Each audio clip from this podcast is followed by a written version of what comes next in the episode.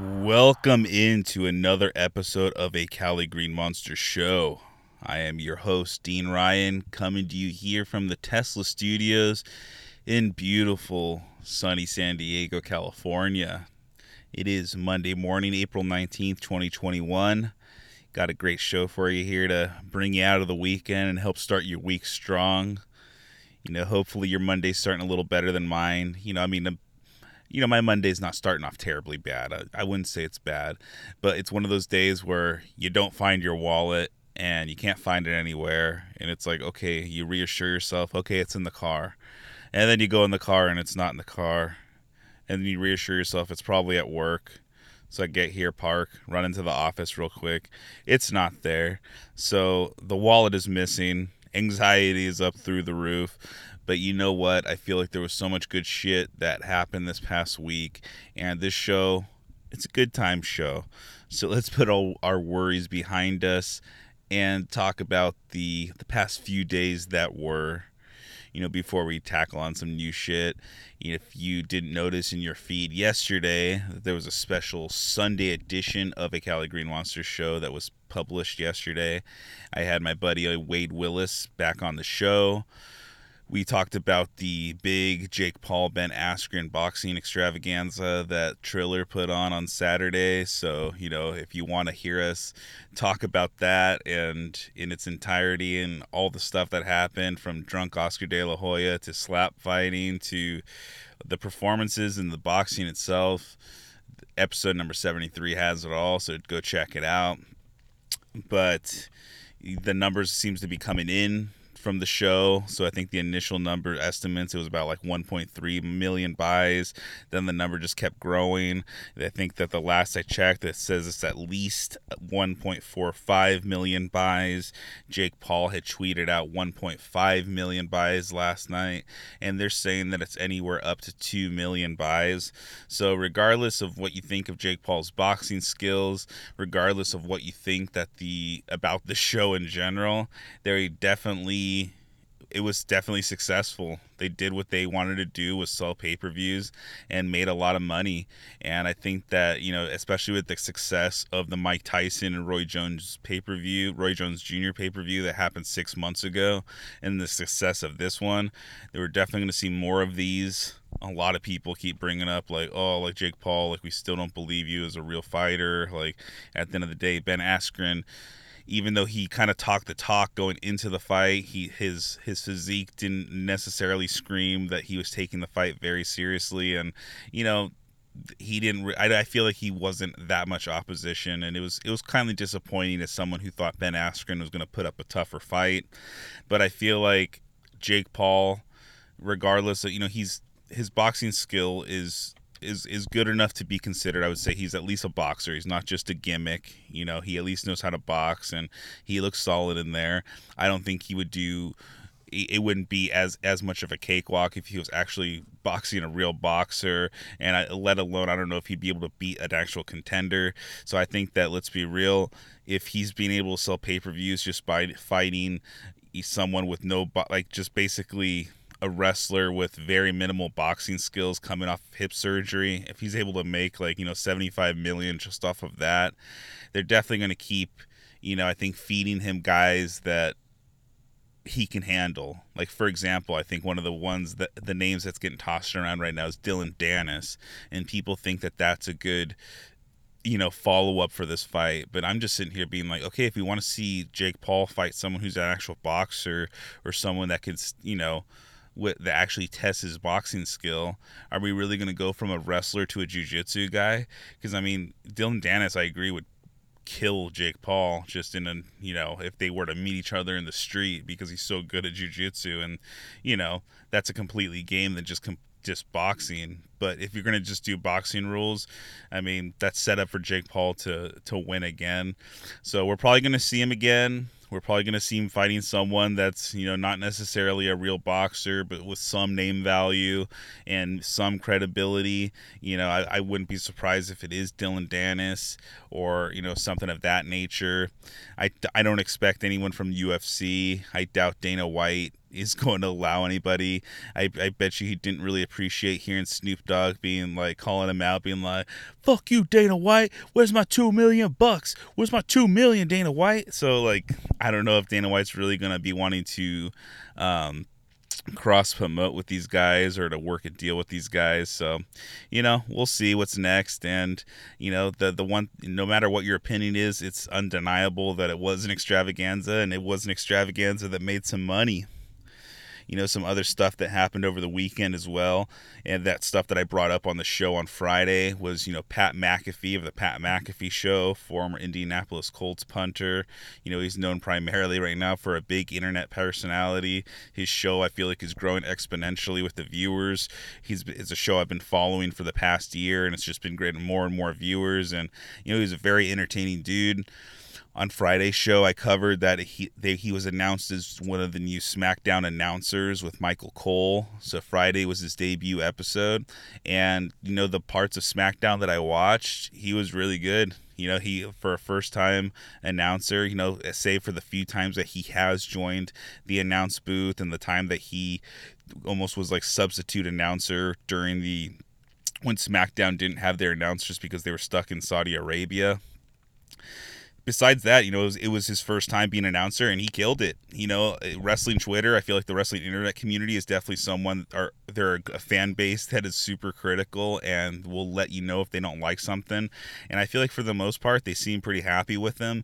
So I think Pat McAfee is going to be successful. I think the the tandem of Michael Cole and him have the potential to be one of the best wrestling commentary teams that you know have ever existed and definitely makes SmackDown must watch TV. You know, there's so much wrestling on TV between all the shows that WWE runs with, you know, Monday Night Raw, NXT on Tuesday, SmackDown on Friday. You got AEW, you got Impact Wrestling, you got, you know, New Japan Wrestling. So there's so much wrestling going on, but at least I think Pat McAfee being, you know, on commentary and someone that has relatively not much of a filter compared to a lot of the other people in WWE.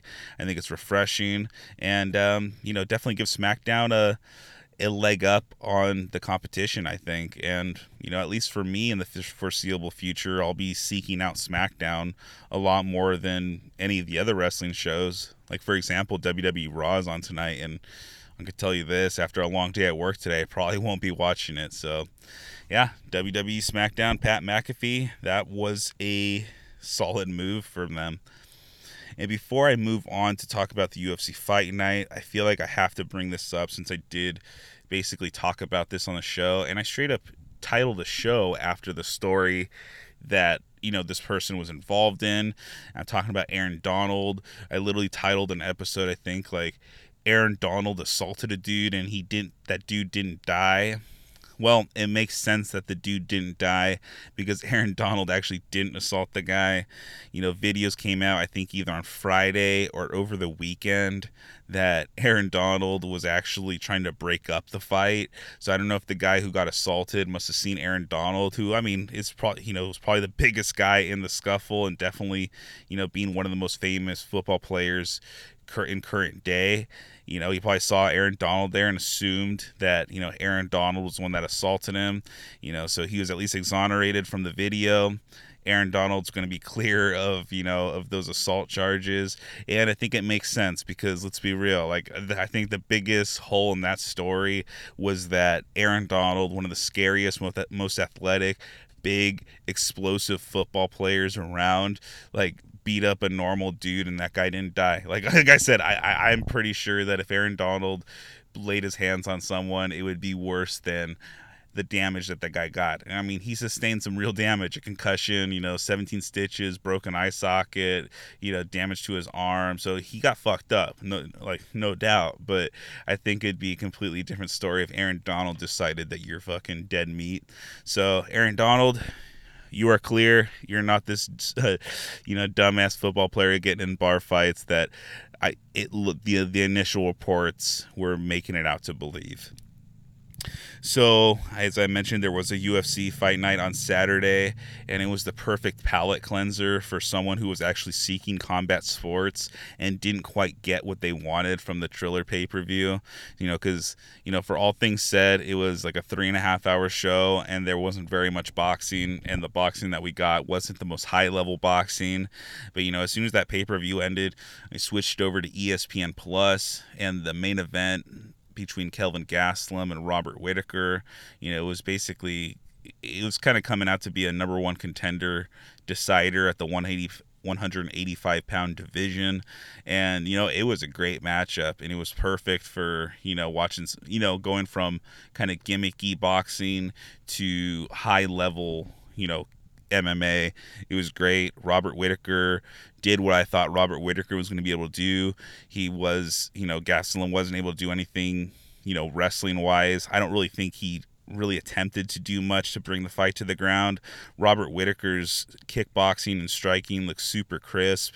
He definitely proved, oh, as he did at the past two fights and this fight as well, that you know anyone not aimed Israel Adesanya is you know I don't think up to his level. That's why it's a real shame that Whitaker and Costa didn't happen because that would have been an awesome fight.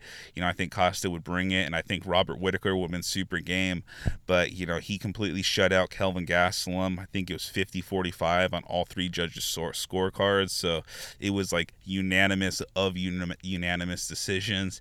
So Robert Whitaker definitely has earned the number one con, you know contender status. I think Marvin Vettori was sitting cage side for the fight. You know, he's someone else that's pining for a shot at Israel Adesanya. He's riding a five fight win streak and and suffered a split decision loss to Adesanya the previous time they fought. But you know, if you if you're asking me who I want to see, you know, fight Israel Adesanya next, it's it's the rematch between Whitaker and Adesanya. I think Whitaker looked great, and hopefully, you know, whereas Whitaker seemed timid the first time him and Adesanya fought, hopefully having been in the cage with Adesanya and you know having rattled off three wins after that meeting, you know, will give him confidence and we'll get a little bit more of a competitive fight this next time around the thing that was also kind of most notable about the UFC fight night is basically we lost the original co-main event. So the original co-main event was going to be between lightweight Jeremy Stephens and Drakkar Klose, but that match was canceled like on the day of the fight. And apparently, what happened is that weigh-ins, you know, Klose got too, you know too close to Jeremy Stephens, pun intended there, and Jeremy Stephens thought that was disrespectful for you know considering that the two guys were about to fight the next day you know, thought he was getting too close in his space and shoved him away. And I guess Jeremy Stephens shoved him so hard that Klose was saying that he was, you know, his arms went numb and that he was getting headaches. And I guess he, they, the UFC sent him to their like you know performance institute to get like you know physical therapy done. I think they did it twice after weigh-ins, but then I guess he woke up the next morning with migraines and he threw up the medicine that the UFC doctors had prescribed him. So he ended up having to go to the hospital and they canceled the fight. And I guess the results of the MRI showed that he had like a sprained you know cervical like the like his spine and his neck was sprained and he also resulted in a concussion and that was all just from a shove. So it makes me wonder like cause we've seen people get shoved at weigh-ins all the time and never result in anything this catastrophic like and it makes me wonder if Klose was more banged up going into this fight because honestly I feel like if just a shove at the weigh-ins is enough to basically you know sprain your neck and give you a concussion, it makes me think that he might have been uh, slightly injured going into that or maybe just the abruptness of getting shoved like that just you know caused a whiplash that you know just could have been a freak accident that could have happened at any time. I'm not sure I guess that's gonna you know it's kind of hard because it's like on one side it's like I do appreciate sometimes the uh, you know the slight shoves and the the heated exchanges at the the face offs and the weigh-ins, but at the same time you know at the end of the day I want to see the fight not just the the scuffle at a weigh-in. So it's like you know they they I don't know if they're going to moving forwards try to prevent these dudes getting from so close to try to prevent like something like that from happening. To my recollection, I can't remember a time like this uh, a time in the past where shoving a fighter during the face off or the weigh in has resulted in an injury. So I don't know if maybe if it's just a freak thing and they'll just chalk it up as that. But, uh, you know, it's definitely, uh, definitely a freak thing you don't see too often. And, um, yeah, I guess we'll see what happens with Jeremy Stephens moving forward. I think he really could have used that fight. I think he's winless in his past five. So, you know, I mean, do we chalk this up as a dub? You know, I guess he, uh, I guess he beat him in in a in a shove battle. You know how there's slap fights that they had at the the Jake Paul pay per view. Maybe they'll have shove battles, and you know you could potentially knock a dude out just by shoving him too hard. In this weekend, we're going to talk a little bit of baseball. I'd be remiss to talk about the big series between the LA Dodgers and the San Diego Padres that went down this past weekend here at Petco Park. A lot of people are pretty excited, especially down here in San Diego, about the Padres prospects this season. A lot of people expect them to at least give the Dodgers some competition in the NL West this year and to for sure at least snag one of those wild card spots. So for this first series, of the season. You know, there was a lot of hype, and I think that you know the Dodgers they were trying to downplay it because you know of course they would because you know they've been they're the reigning NL West champions. They've been winning the NL West. You know. In the past recent memory, it's just been their division to lose, and they haven't lost it. They go to the World Series almost every year. They are the defending champions this year, so I think they're definitely trying to downplay like a rivalry with like, hey, I mean, the Padres haven't done shit ever. They haven't even ever won a World Series. They haven't won a division. They haven't really threatened stuff. They didn't, you know, they lost in the playoffs last year to the Dodgers. So there's really to the Dodgers, it's like you know, there's no rivalry here. But you know, tell that to the people at Petco Park because it was definitely a playoff atmosphere.